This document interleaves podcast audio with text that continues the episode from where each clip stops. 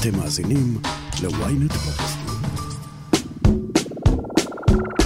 היי, ברוכים הבאים לרפרש, פודקאסט הטכנולוגיה של ynet. אני אושרית גנאל. ואני יובל מן. היום נדבר על בינה מלאכותית. נענה על כמה שאלות בוערות, ונפזר קצת מהערפל מאחורי המושג הענק הזה. על עסקת מאסק טוויטר, שסוף סוף הושלמה, ועל הצהרות של מטא מול ההצלחה של אפל. קדימה, בואו נעשה רפרש. מה קורה יובל? בסדר, מה העניינים? אני בסדר. אה, את זוכרת שבשבוע שעבר דיברנו על החקיקה הזאת של האיחוד האירופי, שמתכנן לחייב את כל אה, יצרניות הסמארטפונים לעבור ל-USB-C. איך עד, אפשר אה, לשכוח? כן, עד סוף 24 זה אמור לקרות, ותהינו באמת מה אפל תעשה, כי אפל בעצם היא היצרנית היחידה שמשתמשת בחיבור משלה, לייטנינג. הקורבן של החוק הזה בעצם. כן. והנה, ממש רגע אחרי שהקלטנו אה, את הפודקאסט, אפל הודיעה רשמית שהיא תשתף פעולה כמובן עם החקיקה הזאת, והיא תזנח את אה, החיבור אה, שלה. גרג ג'וזוויאק, סגן נשיא לשיווק בחברה, אמר שהיא עושה את זה די בלית ברירה, למרות שליותר ממיליארד אנשים בעולם יש את החיבור הזה והם רגילים אליו, אבל למרות זאת היא תשתף פעולה עם החקיקה הזאת של האיחוד האירופי. הם בעצם באופן גורף, לא רק באירופה. הוא לא אמר מפורשות אם uh, זה יקרה בכל העולם או רק באיחוד האירופי, אני מניח שזה יקרה בכל העולם. מהמם. Uh, הוא אומר שהכוונות מאחורי החוק הזה הן טובות, אבל חבל שלא היה קצת יותר דיאלוג uh, עם החברה. אה, עכשיו השאלה אם האייפון יעבור ל-USB-C כבר ב-2023, או שאפל תחכה לרגע האחרון. כן. אה, אני קראתי השבוע טור מעניין של כריסטופר מימס, שהוא אה, כותב הטורים הטכנולוגיים של וול סטריט ג'ורנל, ובעצם אה, הוא מדבר על, עכשיו אנחנו רואים, גם נדבר על זה היום בהמשך הפרק, בעצם את כל הירידות במניות בשוק ההון, ספציפית אה, בחברות הטכנולוגיה הענקיות, וכמה שהן אה, נפגעות מזה. והוא בעצם כותב טור שהכותרת שלו היא תחום הטכנולוגיה הופך למשעמם וזה דבר טוב. איך ו- זה דבר טוב? אז לטענתו, בעצם דווקא בגלל שאנחנו רואים שהערכות השווי של החברות והתוצאות הפיננסיות שלהם יורדות, אנחנו בעצם נראה אותן הופכות לממוקדות יותר. זאת אומרת, במקום שעכשיו כל חברה תרצה לעשות את הדבר הכי מגניב והכי אה, אה, מעורר אה, התרגשות והשתאות, אבל שבסוף לא באמת ברור מה המודל הפיננסי שלו, לא באמת ברור איך ומתי הוא יכניס כסף, אנחנו נראה אותם בעצם אה, מתמקדות אה, בדברים רווחיים יותר, שאשכרה גם מייצרים להם ערך, וגם אנשים ועסקים רוצים וצריכים אותם, ובגלל זה הם בסוף מייצרים להם ערך. כן, מגניב. זאת אומרת, פחות הרפתקנות וגאדג'טים נוצצים ולא מאוד שימושיים, אלא טכנולוגיה שבאמת תשרת אותנו כבני אדם. מגניב. בינה מלאכותית נשמע כמו מושג גדול, אמורפי ומאיים. אז מה מציאותי ומה שייך לספרות המדע הבדיוני? האם יש ממה לפחד? וכמה היא כבר חלק מחיי היומיום שלנו? כן, אז uh, באמת בסוף שבוע האחרון פרסמנו בוויינט uh, פרויקט uh, די גדול על בינה מלאכותית, שנקרא uh, מהפכת ה-AI, ואנחנו מזמינים את כל המאזינים ככה לחפש אותו בוויינט ולקרוא, יש שם שמונה כתבות uh, על העולם הזה של uh, בינה מלאכותית. Uh, והוא נולד בעצם מתוך uh, תחושה שאנחנו חייבים לדבר על AI. בעצם בינה מלאכותית נוכחת בחיים שלנו יותר מתמיד, היא בחיפוש של גוגל, היא בפיד של טיק טוק, באתרי קניות, במצלמה של הסמארטפון, אבל אנחנו יודעים עליה מעט מאוד, נכון? זה מין מושג כזה ארטילאי, שלא בדיוק ברור מה עומד מאחוריו, ואפילו מטעה. כן, אה, אני באמת חושבת שגם באמת לא תמיד אנשים מבינים, כי, כי זה נשמע כמו איזה משהו מאוד כזה גדול ועתידני, ולא תמיד עושים את הקישור שבעצם ברגע שאני רוצה לפתוח את הטלפון שלי ואני משתמשת בזיהוי פנים לטובת זה, זה דוגמה לבינה מלאכותית. ברגע שאני גוללת את הפיד שלי בפייסבוק ורואה פוסטים מסוימים ולא רואה פוסטים אחרים, יש מאחורי זה אלגוריתם של בינה מלאכותית, זאת אומרת, יש כאן המון ווייז כמובן, יש כאן המון כאילו אמ, שימושים שנהיו לגמרי חלק מהיום שלנו. כן. אה, וגם חשוב להגיד, למחשבים אין באמת בינה. לכן המושג הזה הוא מטעה. עדיין, לפחות, אין מחשבים שהם באמת, אה, יש להם אה, יכולת חשיבה אנושית. כן. אה, ולכן באמת חלק מהחוקרים בתחום הזה מעדיפים להשתמש במונח אחר שנקרא למידת מכונה, Machine Learning. ובעצם ב-Machine Learning אתה בעצם מזין את המחשב בדאטה סט, שזה בעצם סט של מידע שהוא יכול להתאמן עליו, ובעצם מהמידע הזה הוא מסיק מסקנות, לומד כל מיני דפוסים מסוימים, ואז יודע באמת להגיע למסקנות בעצמו. אבל זה עדיין רחוק מאוד מהרובוטים האלה הכמעט אנושיים שאנחנו מכירים מסדרות וסרטי אה, מדע בדיוני. ואני חושב שבאמת לפרויקט הזה שנולד לפני כמה חודשים, אה, היו שני טריגרים. קודם כל, אה, דלי 2, המחולל תמונות של אה, OpenAI, שבאמת היה לדעתי אחת התופעות הכי מעניינות בשנה החולפת, אולי בכלל בשנים האחרונות, אה, שזה בעצם מחולל שאתה יכול להזין לו טקסט, מין כיתוב תמונה, והוא בתמורה ייתן לך תמונה, בניגוד למה שהיה עד עכשיו, זאת אומרת, היינו רואים תמונה, ואז היינו כותבים מה כתוב בה, הפעם זה להפך. אה, ובאמת מאז שדלי 2 יצא, ראינו המון חיקויים ומודלים דומים ששוטפים את הרשת, וכל מיני שדרוגים שמאפשרים לערוך תמונות וכולי. ואני חושב שזה באמת מדהים, אה, כי באמת עד עכשיו ידענו שבינה מלאכותית יודעת לעשות דברים מדהימים אה, בתחום השפה, נגיד במנועי חיפוש, עם סייעות קוליות למיניהן, והיא יודעת לעשות דברים מדהימים ברפואה, לזהות גידולים וכולי, אבל לראות אותה באמת יוצרת תמונות ויוצרת אמנות יש מאין, זה באמת מדהים. כן, זה גם משהו שבאמת אפשר לראות פתאום ממש בעיניים. המהירות של זה היא כאילו מטורפת.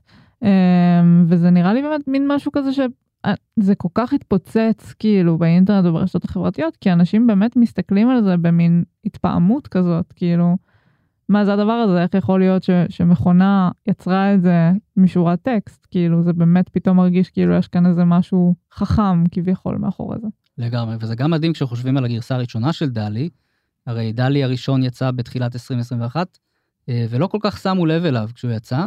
ואני חושב שזה בגלל שבאמת התוצרים שלו היו באיכות הרבה יותר נמוכה, הרבה יותר פשוטים, גרפיקה מאוד בסיסית, וזה מדהים גם איך בתוך שנה וחצי הם הגיעו לתוצאות כאלה מדהימות. ואגב, זה לא רק DALL-E, יש עכשיו את Midjourney ו Stable Diffusion, וגם לגוגל יש מודל משלה ולמטא, זאת אומרת, כל עולם הטכנולוגיה עכשיו מתעסק אה, במודלים מהסוג הזה, וגם מטא כבר הציגה מודל שעושה דברים דומים אה, בווידאו, כאילו כבר מתקדמים לדבר הבא. אז זה היה טריגר אחד באמת לפרויקט הזה, והטריגר השני היה בלייק למוין. זוכרת את המהנדס של גוגל שטען בתוקף שהבינה המלאכותית של אה, גוגל, מודל שפה בשם LaMDA, פיתח uh, תודעה, ושהוא בעצם בן אדם, הוא גם רצה לזכור לו עורך דין.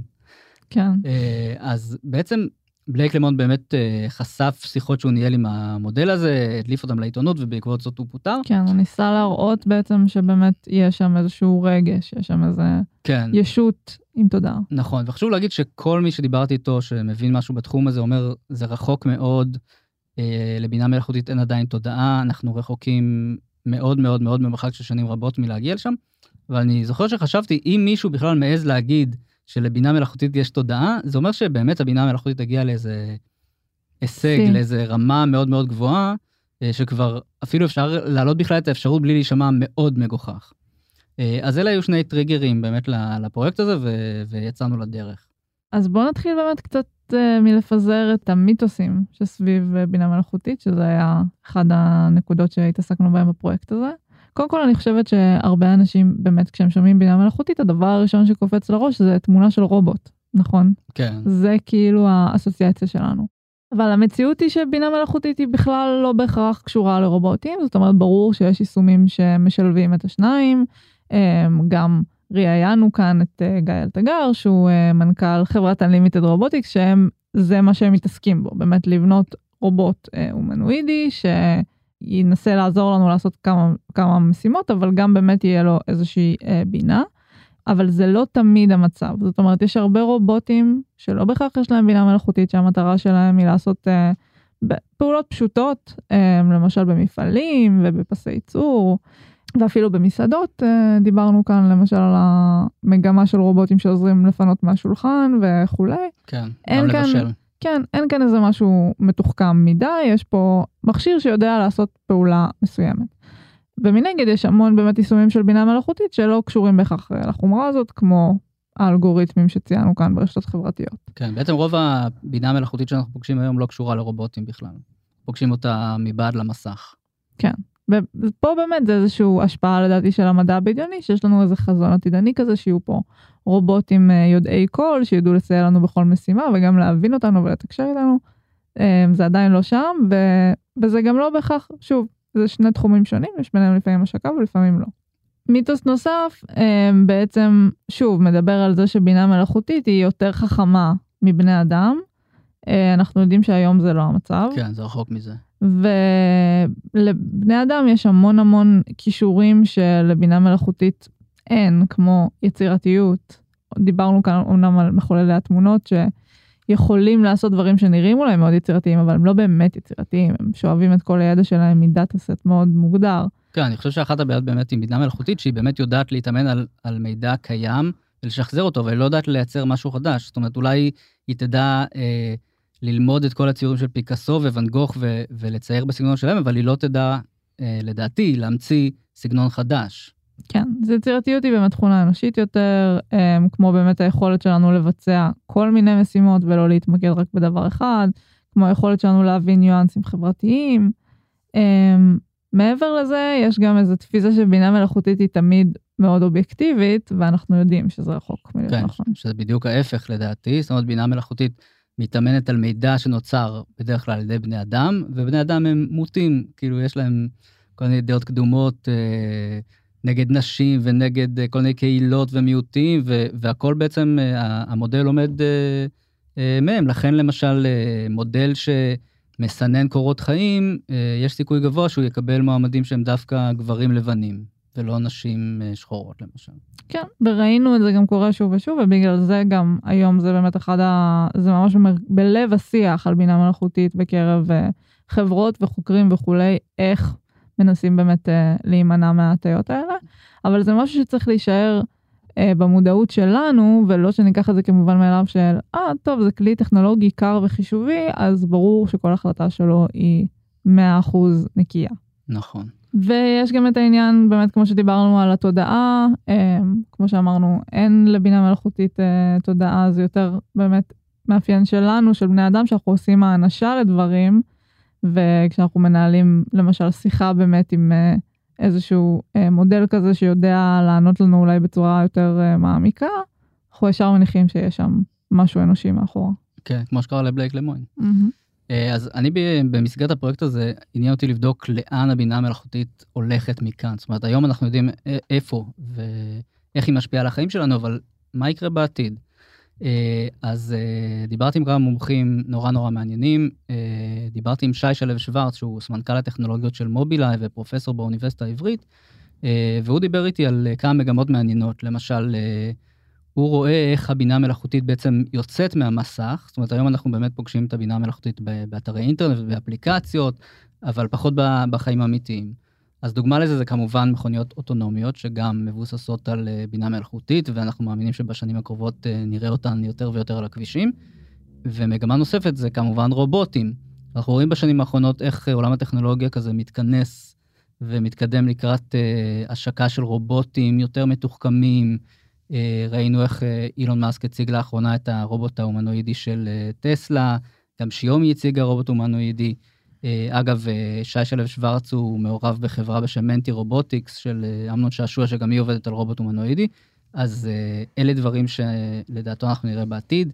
גם מודלים משולבים, זאת אומרת, היום אנחנו רואים באמת אה, AI, מודלים של AI שיודעים לעשות דברים מאוד צרים, זאת אומרת, אה, זיהוי פנים או יצירת תמונות, אבל בעתיד אנחנו נראה יותר ויותר מודלים שיודעים לעשות כמה דברים ביחד. זאת אומרת, גם טקסט, גם תמונה, גם וידאו ביחד, שזה באמת מקרב אותנו ל-AGI, לבינה מלאכותית כללית, אותה בינה מלאכותית ברמה של בני אדם. אה, ועוד מגמה זה באמת AI שאפילו עוקף את הרמה האנושית. זאת אומרת, הוא מדבר על אה, AI שיודע לזהות דברים שאפילו בני אדם לא יודעים לזהות. למשל, אה, הוא העלה דוגמה של אה, algo trading, זאת אומרת, אה, אלגוריתמים שמנהלים מסחר בבורסות, שהם באמת מזהים כל מיני מוטיבים ומאפיינים שאפילו בן אדם לא יכול לזהות. אז זה נורא מעניין לדעתי. ועוד חוקרת שדיברתי איתה, טלי דקל, שהיא דוקטור במכון ויצמן וחוקרת בגוגל, היא עוסקת בווידאו, והיא באמת גם הציגה כמה דברים די מדהימים שהיא עובדת עליהם. אה, למשל, אה, סרטון של הילדים שלה קופצים לבריכה, שבו כל ילד קופץ בנקודה אחרת בזמן, ובעצם באמצעות בינה מלאכותית היא יצרה סרטון שבו כל הילדים קופצים באותו זמן למים, עם כל הצלליות והשפרצות של המים, והכל נראה לגמרי לגמרי אמיתי. אה, אז זה מדהים, מגניב. ויש עוד כלי שבאמת מאפשר היום באמת מין לקחת סרטונים קצרים ולערוך אותם, להגיד למודל, אוקיי, יש פה ג'ירפה, תשנה לה את הצבע, או כל מיני דברים כאלה. אז באמת אני חושב שווידאו הולך להיות אחד התחומים שבהם נראה יותר ויותר בינה מלאכותית, וזה מגניב לחשוב איך זה ישפיע באמת על תעשיית הפרסום, תעשיית הסרטים וכולי. אני חושב ש... זאת אומרת, בשלב הראשון זה לא שיבוא במאי ויכתוב איזה כיתוב ל-AI שייצור לו סצנה אה, יש מאין, אבל תחשבי נגיד ב post production, נגיד שיש סצנה מצולמת ורוצים נגיד לשנות את הרקע, אתה תוכל להגיד ל-AI, טוב, תשנה לי את הרקע של הבניין הזה משחור לחום, ויעשו את זה בשניות במקום לעבוד על זה שעות בחדר עריכה. אז זה מגניב מאוד. ועוד נושא מעניין זה באמת איך אה, AI משפיע על האמנות. אז אה, אורי אביב כתב לנו כתבה מדהימה לדעתי, אה, דיבר עם אמנים ויוצרים, על איך אמנים מתייחסים לנושא הזה של בינה מלאכותית, והאם בכלל AI יכולה לייצר אמנות? אז התשובה היא שכן, הנה, היא עושה את זה. השאלה באמת איך אנחנו צריכים להתייחס לזה, ואיך באמת מגדירים אמנות. אני חושב שבאמת לאורך שנים, כאילו, אמנות הייתה משהו ש... מאוד אנושי. משהו, כן, זאת אומרת, זה מה שמבדיל אותנו באמת מהחיות, כאילו, ככה בני אדם מבטאים את הרגשות שלהם, ועכשיו שנותנים למחשבים לעשות את הדברים האלה, זה באמת uh, מעורר המון מחשבה, האם אפשר לקרוא לזה אמנות, ואיך בן אדם צריך להתייחס לאמנות שנוצרת על ידי מחשב. כן, אז היו שם באמת כל מיני נקודות מעניינות בכתבה הזאת, uh, בין היתר uh, נאמר שם שיכול להיות שזה דווקא יכול באמת לסייע לאומנים, למשל בתור איזשהו צעד ראשון, או קבלת השראה ומשם כאילו לעשות את האומנות שלהם. אה, מנגד עלו שם גם כל מיני אה, חששות כמו זה שבעצם אה, מיומנויות שלקח עשרות שנים לפתח, לצייר ברמה כזאת, אז בעצם יכולות ללכת לאיבוד. כי... אני חושב שהשוו את זה באמת לווייז, כאילו איך שווייז גרם לנו לאבד את חישורי הניווט שלנו, כן. זה לגמרי נכון. כי זה כאילו פתאום כל כך קל, אתה לא, יכול, לא צריך להשקיע בזה כל כך הרבה, אז אתה קצת מאבד את היכולת הזאת. כן. אמ, וגם דובר שם אה, על זה שבאמת, שוב, על העניין הזה שיכול להיות שאנחנו נראה הרבה יותר אומנות אה, שמרנית מקיפה אותנו, כי אם האלגוריתמים משתמשים באמת בדאטה הקיים, אז כמה חדשני זה כבר יכול להיות. כן, ששוב, זה קשור למה שדיברנו עליו של אה, הנושא הזה של הטיה, של bias. זאת אומרת, אם, אם, אם אתה מתאמן על מידע שהוא מוטה, שהוא שמרני, שהוא מייצג, זאת אומרת, את המיינסטרים, אז אתה לא תוכל לייצר איזה משהו חדש, משהו מהפכני. כן. האמת שאני עדיין קשה לי עם זה, זאת אומרת, כשאתה מסתכל על תמונה, אתה לא אמור לחשוב, אה, לכאורה, מי יצר אותה, ובאמת ראיתי דברים ש-AI יצר בחודשים האחרונים שהם נראים מדהים. אותי באופן אישי תמיד מעניין הסיפור שמאחורי, אה, מי הצייר ומתי הוא צייר את זה ולמה הוא צייר את זה. אז אני מודה שאני עוד לא, לא לגמרי מרגיש נוח עם, הדבר, עם הנושא הזה שרובוטים ו-AI יוצרים אה, אמנות. אני גם חושבת שתמיד יהיה ביקוש יכול להיות אפילו שהמיינסטרים באמת יהפוך להיות כזה, אבל תמיד יהיה ביקוש גם לדבר המעמיק יותר והעבודת יד והייחודי יותר, זה כמו שלא יודעת. אה, עדיין יש ביקוש היום לאופנת בוטיק למרות שאתרים כמו שאין קיימים. כן אני חושב שבאמת אנחנו פחות נפגוש את זה באמנות, זאת אומרת נפגוש את זה גם באמנות אבל נפגוש את זה באמת בקריאייטיב, משרדי פרסום ישתמשו כן. בזה יותר ויותר. עכשיו בדיוק אה, AI חתמו על הסכמים עם שאטרסטוק, שזה בעצם אה, סוכנות שמספקת תמונות אילוסטרציה. אה, גם לכלי תקשורת, גם למשרדי פרסום ולמדיה. אה, אז זה, זה מעניין, זאת אומרת, זה במקום שצלמים יצטרכו לצלם תמונות אילוסטרציה, הבינה המלאכותית תיצור אותה. וכבר שמעתי על משרדי פרסום שמשתמשים בכלים האלה כדי אה, לגבש קונספט ראשוני, להציג ללקוח, אנחנו, אנחנו נראה את זה יותר שם לדעתי, פחות באמנות, וזה לגמרי הולך להשפיע על התעשייה הזאת. אז מהפכת ה-AI, אה, אנחנו ממשיכים לפרסם השבוע את הכתבות מהפרויקט הזה, ואתם מוזמנים לחפש אה, מהפכת ה-AI בוויינט, וכמובן לדבר על זה ברפרש, הקבוצה שלנו בפייסבוק. הפסקה קצרה, וכבר חוזרים. וויינט רדיו, הרדיו הדיגיטלי הראשון בישראל, מחכה לכם בכל מקום ובכל זמן שתבחרו, עם נבחרת המגישים שלנו ומיטב התוכניות. וויינט רדיו, להאזנה באפליקציה ובאתר וויינט. אילון מאסק הוא החל מסוף השבוע האחרון הבעלים והמנכ"ל של טוויטר. מה כבר יכול להשתבש? זה קורה אחרי סאגה שנמשכה חודשים, שבמהלכה הוא חתם על עסקה לרכישת החברה תמורת 44 מיליארד דולר, התחרט, נתבע וחזר בו ברגע האחרון, ונראה לי שהאקשן האמיתי רק התחיל. Well, it looks like Elon Musk's $44 billion Twitter takeover is just about a done deal. Yesterday, he changed the title of his Twitter bio to Chief Twit. then later, he barged into the social media giant headquarters carrying a sink, tweeting, Let that sink in. clever.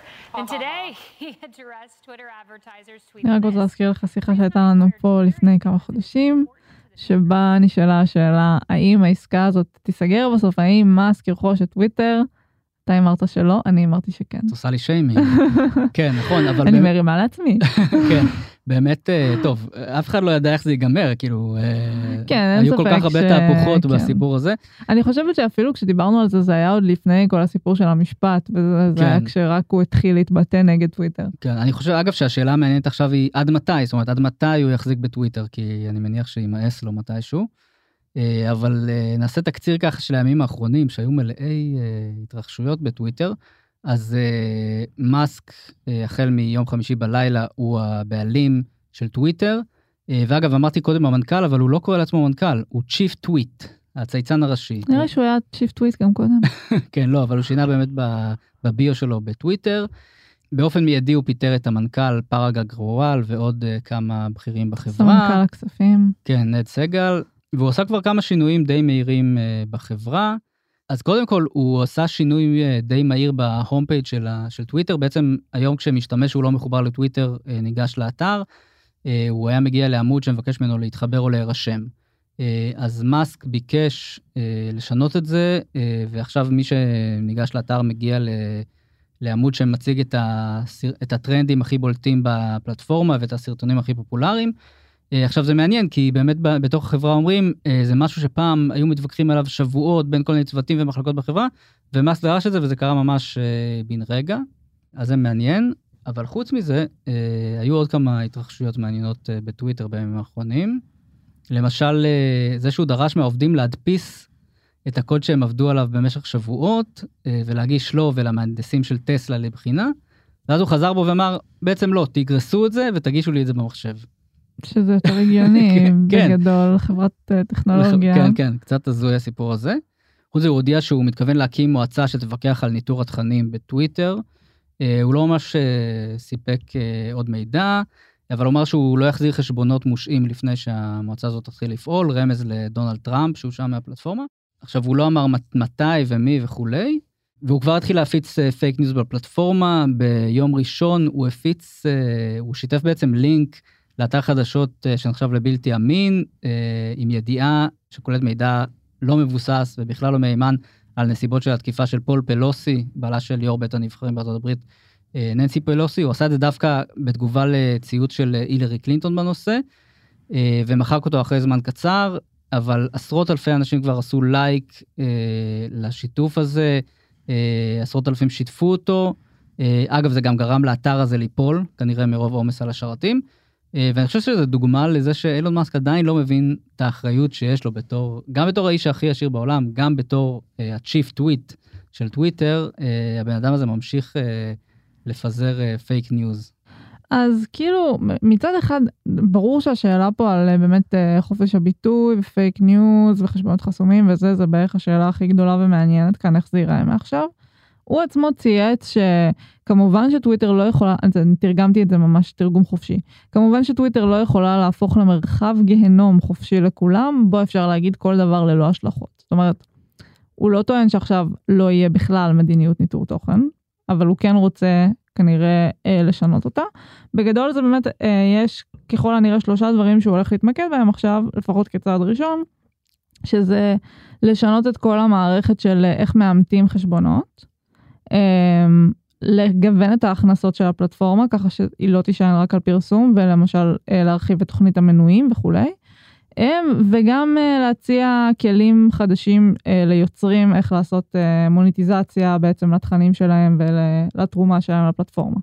כן, את צודקת, הוא לא באמת, הוא טרם הודיע על שינוי במדיניות ניטור התכנים, אבל יש מה שנקרא רוח המפקד, וכבר ראינו איך ממש שעות אחרי שהוא באמת השלים את הרכישה, כבר הייתה עלייה של 500% בשימוש במילת ה-N, אה, שזה באמת אה, טאבו בארצות הברית, אף אחד לא באמת אה, יכול להשתמש במילה הזו ו-to get away with it. חוץ מזה גם דיווח על... עלי- והציוצים האלה נשארו באוויר? אה, אני לא יודע אם הם הסירו אותם, אני מניח שהם הסירו אותם אם הם דווחו, אבל הייתה עלייה בעצם ה... במספר הפוסטים שכוללים כן. אותם, הייתה גם עלייה ב... במספר ההתבטאויות האנטישמיות בטוויטר, ככה דיווחה הליגה נגד השמצה. זאת אומרת, אולי מאסק עדיין לא הודיע על שום שינוי, אבל אה, המשתמשים בטוויטר כבר מבינים מה הלך הרוח, או חושבים שהם מבינים מה הלך הרוח, וכבר מתחילים להשתולל בפלטפורמה, וזה כבר מסוכן לדעתי. אגב, הייתה גם עלייה בכמות התכנים אה, נגד אה, קהילת הלהט"ב. אז uh, מאסק יכול להגיד כמה שהוא רוצה שהוא לא יהפוך את uh, טוויטר לגיהנום, אבל נראה שהיא כבר הופכת לסוג של גיהנום uh, תחת הנהגתו. עכשיו השאלה באמת, השאלה המעניינת זה איך תיראה טוויטר uh, תחת הנהגתו בהמשך, השינויים ש, שהוא מתכוון לעשות באמת, שדיברת עליהם. אז uh, ממש uh, uh, מזמן דווח באתר הטכנולוגיות בוורד שהוא מתכנן לגבות 20 דולר לחודש תמורת uh, אבי הכחול. זה אבי הכחול הזה ש... מעיד על זה שהזהות שלך מאומתת, כן. ועד עכשיו uh, קיבלו אותו בחינם, עכשיו הוא רוצה לגבות על זה 20 דולר בחודש, שזה נראה לי כמו סכום יחסית גבוה uh, בשביל פיצ'ר כזה. אגב, הוא, הוא לפי הדיווח בדברג' הוא דרש שהפיצ'ר יהיה מוכן עד 7 בנובמבר, או שהעובדים הרלוונטיים יפוטרו. ואם כבר פיטורים, מדברים על זה שבאמת מאסק מתכנן לפטר 25% מהעובדים של טוויטר. באמת אה, נחכה ונראה. אגב, עוד אה, משהו שהוא עשה מאז שהוא אה, רכש את הפלטפורמה, זה לפרסם סקר, שבו הוא שאל את המשתמשים האם לדעתם הוא צריך להחזיר את פלטפורמת ויין. זוכר את הפלטפורמה הזאת? כן, פלטפורמת הוידאו שהם קנו וסגרו אחרי כמה שנים. כן, סרטונים ממש קצרצרים של כמה שניות. אה, זה היה בעצם סוג של אה, אב קדמון של טיק טוק. כן. אז אה, היום כשאנחנו רואים את ההתפוצצות באמת של תכנים, תכני וידאו קצרים, זה מעניין יהיה לראות אם טוויטר באמת תיכנס למקום הזה. כן, לא אמ, ברור אם זה בדיחה או רציני אצלו, נכון? כאילו, אף פעם אי אפשר לדעת אצל מאסק. אה, זה גם מה שמעניין נראה לי. באמת גם בשלב מתקדם יותר מדברים על זה שבכלל הוא רוצה להפוך את, טוויטר לאקס, שזה פלטפורמה כזאת, אה, אפליקציה של הכל. כן, סופר אמ, אפ. כן, ובין היתר הוא ירצה לשלב שם אה, כל מיני דברים שקשורים לקריפטו, אקוסיסטם דיגיטלי שבאמת אה, קשור לכל מיני אלמנטים של מסחר, של היוצרים בטוויטר, תשלומים, קניות, הודעות וכולי. כן.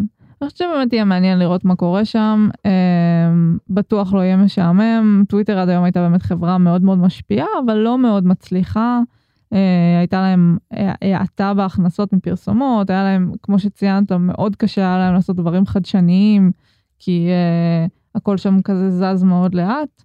אמ, ומבחינת באמת מספר המשתמשים, כשמשווים את זה לפלטפורמות כמו פייסבוק או טיק טוק, זה טיפה בים מה שיש שם. כן, ההבדל הוא שבאמת אה, טוויטר בתחום הפוליטי הרבה יותר חשובה ומשפיעה מפייסבוק ומטיק טוק. באמת יש לה 237 מיליון משתמשים יומיים, בניגוד לאיזה 2 מיליארד שיש לפייסבוק. באמת קטן מאוד, ובאמת הם לא הצליחו כל כך אה, להפוך את החברה הזאת לרווחית. אה, והרבה אנשים מפנים אצבע מאשימה כלפי ג'ק דורסי, המייסד והמנכ"ל המיתולוגי, שהוא תואר כמין טיפוס חולמני כזה, שלא, ממ... שלא ממהר לקבל החלטות ולהכריע, ולהחליט על אה, פיצ'רים חדשים בפלטפורמה. אה, ובאמת כשהוא עזב הייתה איזו ציפייה מהמנכ"ל החדש, פארגל גרואל, ככה אה, לתת איזו זריקת מרץ לפל- לפלטפורמה, זה לא קרה, ודי מהר אחרי זה כבר מאסק התחיל להתערב בחברה, ומאז אנחנו יודעים אה, מה קרה בחודשים האחרונים. אז מעניין באמת אה, מה מאסק מתכנן לעשות, איך טוויטר תיראה תחת הנהגתו, בטוח שהיא תיראה אחרת. זאת אומרת, כבר היום אנחנו רואים איך טוויטר משתנה לנגד עינינו. אה, אני באמת תוהה, אה, למה הוא צריך את זה? זאת אומרת, יש מכוניות שצריכות לעלות על הכביש, יש טילים שצריכים לשלוח לחלל. למה מאסק צריך עוד חברה לנהל ולהתעסק בה? אה, אני לא מבין את ההיגיון שמאחורי זה. אני חושבת שאולי בהתחלה זה באמת היה נראה לו כמו משהו עם המון פוטנציאל, כי תחשוב שאם הוא עכשיו באמת יצליח להצמיח את החברה הזאת, נגיד למספר המשתמשים שאנחנו רואים uh, בטיק טוק, יש פה פוטנציאל עסקי מטורף.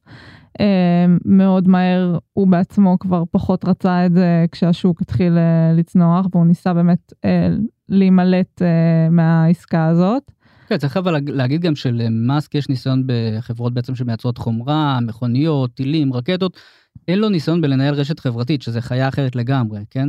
כן. אז, הש... אז השאלה באמת אם הוא יצליח באמת לשפר את החברה הזאת כפי שמצפים ממנו, ולהפוך אותה לסיפור הצלחה. אה, אבל הוא כן יש לו ניסיון גם בחברות שמתעסקות בתוכנה כמו פייפל וכולי, אז אה, אין ספק שזה משהו אחר, מעניין יהיה לראות אה, איך זה יתגלגל. אני חושבת שהוא באמת כנראה פשוט הבין שאין לו סיכוי לזכות במשפט הזה, ובגלל זה הוא השלים את העסקה בסוף.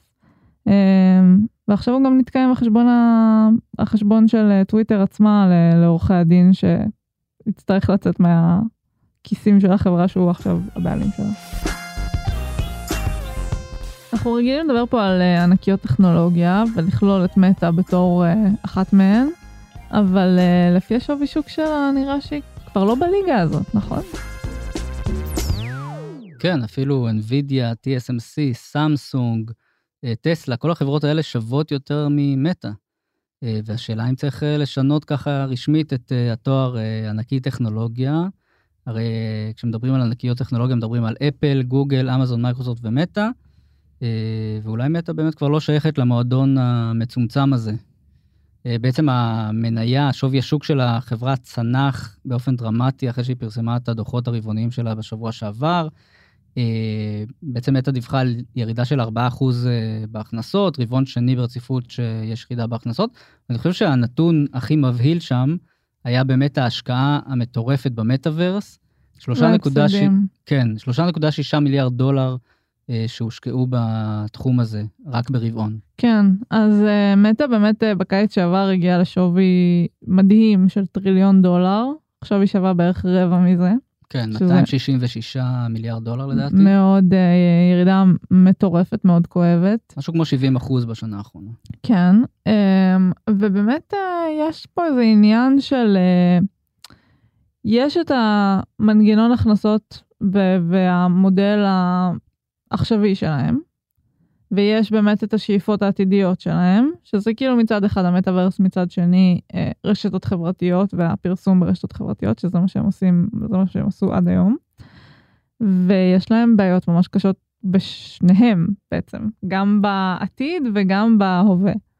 אה, ובגלל זה היא באמת מגיעה למצב העגום הזה. הרווחים שלה ברבעון הזה היו חצי לעומת שנה שעברה. בוא נדבר קצת באמת רגע על, על מה קורה עכשיו עם הפרסום שלהם, לפני שנעבור uh, למטאוורס. שוק הפרסום הדיגיטלי בכלל, שמטא היא חלק uh, משמעותי מאוד. ממנו, כן. הם, הם די בצרות כרגע, כי קודם כל יש פה המון השפעה משינוי מדיניות הפרטיות של אפל, שדיברנו על זה פה כמה פעמים. אפל בעצם uh, הכניסו שינוי שגורם לזה שלמשתמשים שלהם יהיה הרבה יותר פשוט לסמן שהם לא מעוניינים שמפרסמים uh, ינטרו אותם דרך כל מיני אפליקציות בשביל אה, להתאים להם אה, פרסומות אה, מותאמות אישית. וזה בעצם היה מודל ההכנסות העיקרי של מטא, וזה מאוד מאוד פגע בה, וזה פוגע בכלל במפרסמים. ומעבר לזה יש את העניין של המצב הכלכלי העולמי, כל ההשפעות של האינפלציה, של המלחמה באוקראינה וכולי, שבעצם מביא לזה שמפרסמים מוציאים פחות כסף כרגע. על אה, פרסום. חברות מוציאות פחות כסף על פרסום, וזה באמת משפיע על כל השוק, זה משפיע גם על חברות כמו גוגל, כמו מייקרוסופט, כמו סנאפ וכולי. ומצד שני יש את טיק טוק שמתחרה בה, ובעצם אה, גונבת לה משתמשים בעיקר צעירים, אה, ומטה באמת מנסה להתחרות בטיק טוק עם הכלי הזה שנקרא רילס, שהוא זמין היום גם באינסטגרם וגם בפייסבוק, אבל הוא מכניס לה פחות כסף, זאת אומרת, הוא צומח והוא בא על חשבון דברים אחרים שהיו מכניסים יותר כסף אה, למטא. זאת אומרת, אז בעצם מטא גם סובלת מהירידה הזאת בהכנסות מפרסום אה, במוצרים הוותיקים של הפייסבוק, אינסטגרם, ובמקביל היא משקיעה המון המון המון כספים במטאוורס. כן, אז באמת אה, חטיבת ריאליטי לבס של החברה שאחראית על כל אה, יוזמות המטאוורס שלה וגם מפתחת את קסדות ה-VR של החברה. כמו שאמרת, הם הפסידו ברבעון הזה 3.7 מיליארד דולר. ברבעון המקביל בשנה שעברה הם הפסידו 2.6 מיליארד דולר, אז יש כאן חתיכת עלייה. אגב, הם אומרים שבשנה הבאה ההוצאות על המטאוורס יגדלו משמעותית, אבל בהמשך, זאת אומרת, בטווח הארוך יותר הם ירדו. נכון, אז באמת, ב, אם אנחנו מסתכלים על 2022 בכלל, עד עכשיו, שזה שלושת הרבעונים הראשונים של השנה, uh, המחלקה הזאת הפסידה מעל 9 מיליארד דולר. Um, וההכנסות שלהם ירדו ל-285 מיליון דולר, שזה ירידה שנתית של כמעט 50 אה, אחוז, כי גם קסדות הקווסט 2 אה, נמכרות פחות. אה, וגם הורייזון אה, וורלד, שזאת הפלטפורמה ש, שמטה בעצם אה, מציעה לצרכנים בתור איזה מוצר מטאוורס אה, ראשוני כזה. לפי דיווח של הוול סטריט ג'ורנל, יש לה כרגע פחות מ-200 אלף אה, משתמשים פעילים חודשיים, והחברה צפתה שעד סוף השנה יהיו להם 500 אלף משתמשים, שזה הרבה יותר גבוה. כן, מסתבר אפילו שהמפתחים עצמם לא כל כך מתלהבים מהמוצר הזה. Uh, בעצם הסגן נשיא מטא שאחראי על המטאוורס, אה, אמר להם משהו כמו, אם אתם לא תתאהבו במוצר הזה, איך הצרכנים יתאהבו בו, ובעצם הוא מאלץ אותם להשתמש בזה לפחות פעם בשבוע. וואו. אה, כן, והם הכריזו על בעצם על איזה עוצר אה, פיתוחים, זאת אומרת, הם, הם יפסיקו לפתח פיצ'רים חדשים לפלטפורמה עד שהם יצליחו לשפר את החוויה הקיימת. ובעצם חלק מהתלונות של המשתמשים זה שהגרפיקה ברמה נמוכה, לאבטרים אין רגליים, אה, ורובם באמת אה, אה, לא חוזרים לפלטפורמה אחרי שהם משתמשים בשלב הראשון. ועוד יותר גרוע בשביל מטא, בעצם ה-Quest 2, הקסדת מציאות מדומה שלה, שנחשבת להכי פופולרית בעולם, עם נתח שוק של 90 אחוז, ו-17 מיליון יחידות שנמכרו בשנים האחרונות, חצי מהקסדות לא נמצאות בשימוש אחרי חצי שנה. שזה נתון די עגום אה, מבחינת מטא, בטח כשחושבים על זה שאפל אמורה להשיק קסדה משלה, סוני אמורה להשיק קסדה משלה בשנה הבאה. כן, גם לפי הערכות אה, כלליות בשוק, השנה ימכרו פחות קסדות VR מבשנה שעברה, אה, ומתוך אלה שימכרו השנה, האחוזים של קווסט 2 צפויים להיות קטנים יותר, לעומת אלה שנמכרו בשנה שעברה. אני חושבת שזה קצת כל הסיפור של ה-VR והמטאוורס in a nutshell, כל הדבר הזה, כי זה בעצם... איך אומרים שזה כאילו פתרון שמחכה לבעיה זה כאילו מין טכנולוגיה שנורא רוצים באמת לפתח אותה אה, ונורא רוצים שהצרכנים יתאהבו בה אבל זה עוד לא שם זה לא עונה על שום צורך ממשי. כן אני חושב שבאמת מה שצוקרברג עושה הוא מנסה להאיץ משמעותית משהו שאמור להתפתח באופן טבעי יותר לאורך יותר זמן הרי אנחנו יודעים שגם אפל עובדת על זה אה, גם גוגל עובדת על זה. אה, המון חברות עובדות על פיתוחים בתחום הזה אבל אני חושב שהן משקיעות פחות הן לוקחות את הזמן אבל הוא באמת אה, מהמר אה, על זה בגדול, כן. אה, זורק על זה המון המון כסף, ובאמת יש המון המון תסכול מהמשקיעים. אני לא חושב שראיתי אי פעם ציטוטים אה, כל כך בוטים של משקיעים נגד אה, מטא.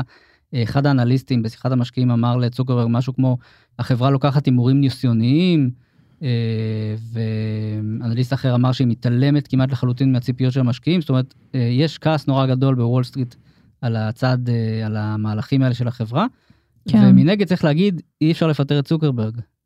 הוא חסין. נכון. בעצם יש לו שליטה בזכויות ההצבעה במטא, למרות שיש לו רק 13% מהמניות. זאת אומרת, כן. הדירקטוריון לא יכול לפטר אותו, אה, המשקיעים לא יכולים לפטר נכון. אותו, ולכן אה, יש לו זכות מלאה לקחת את אה, נכון. מטא אל פי תהום. אבל המשקיעים יכולים להפסיק להשקיע. להראות שהם כבר לא מאמינים בחברה הזאת, שזה, אנחנו באמת רואים את המניה מאבדת מהשווי שלה.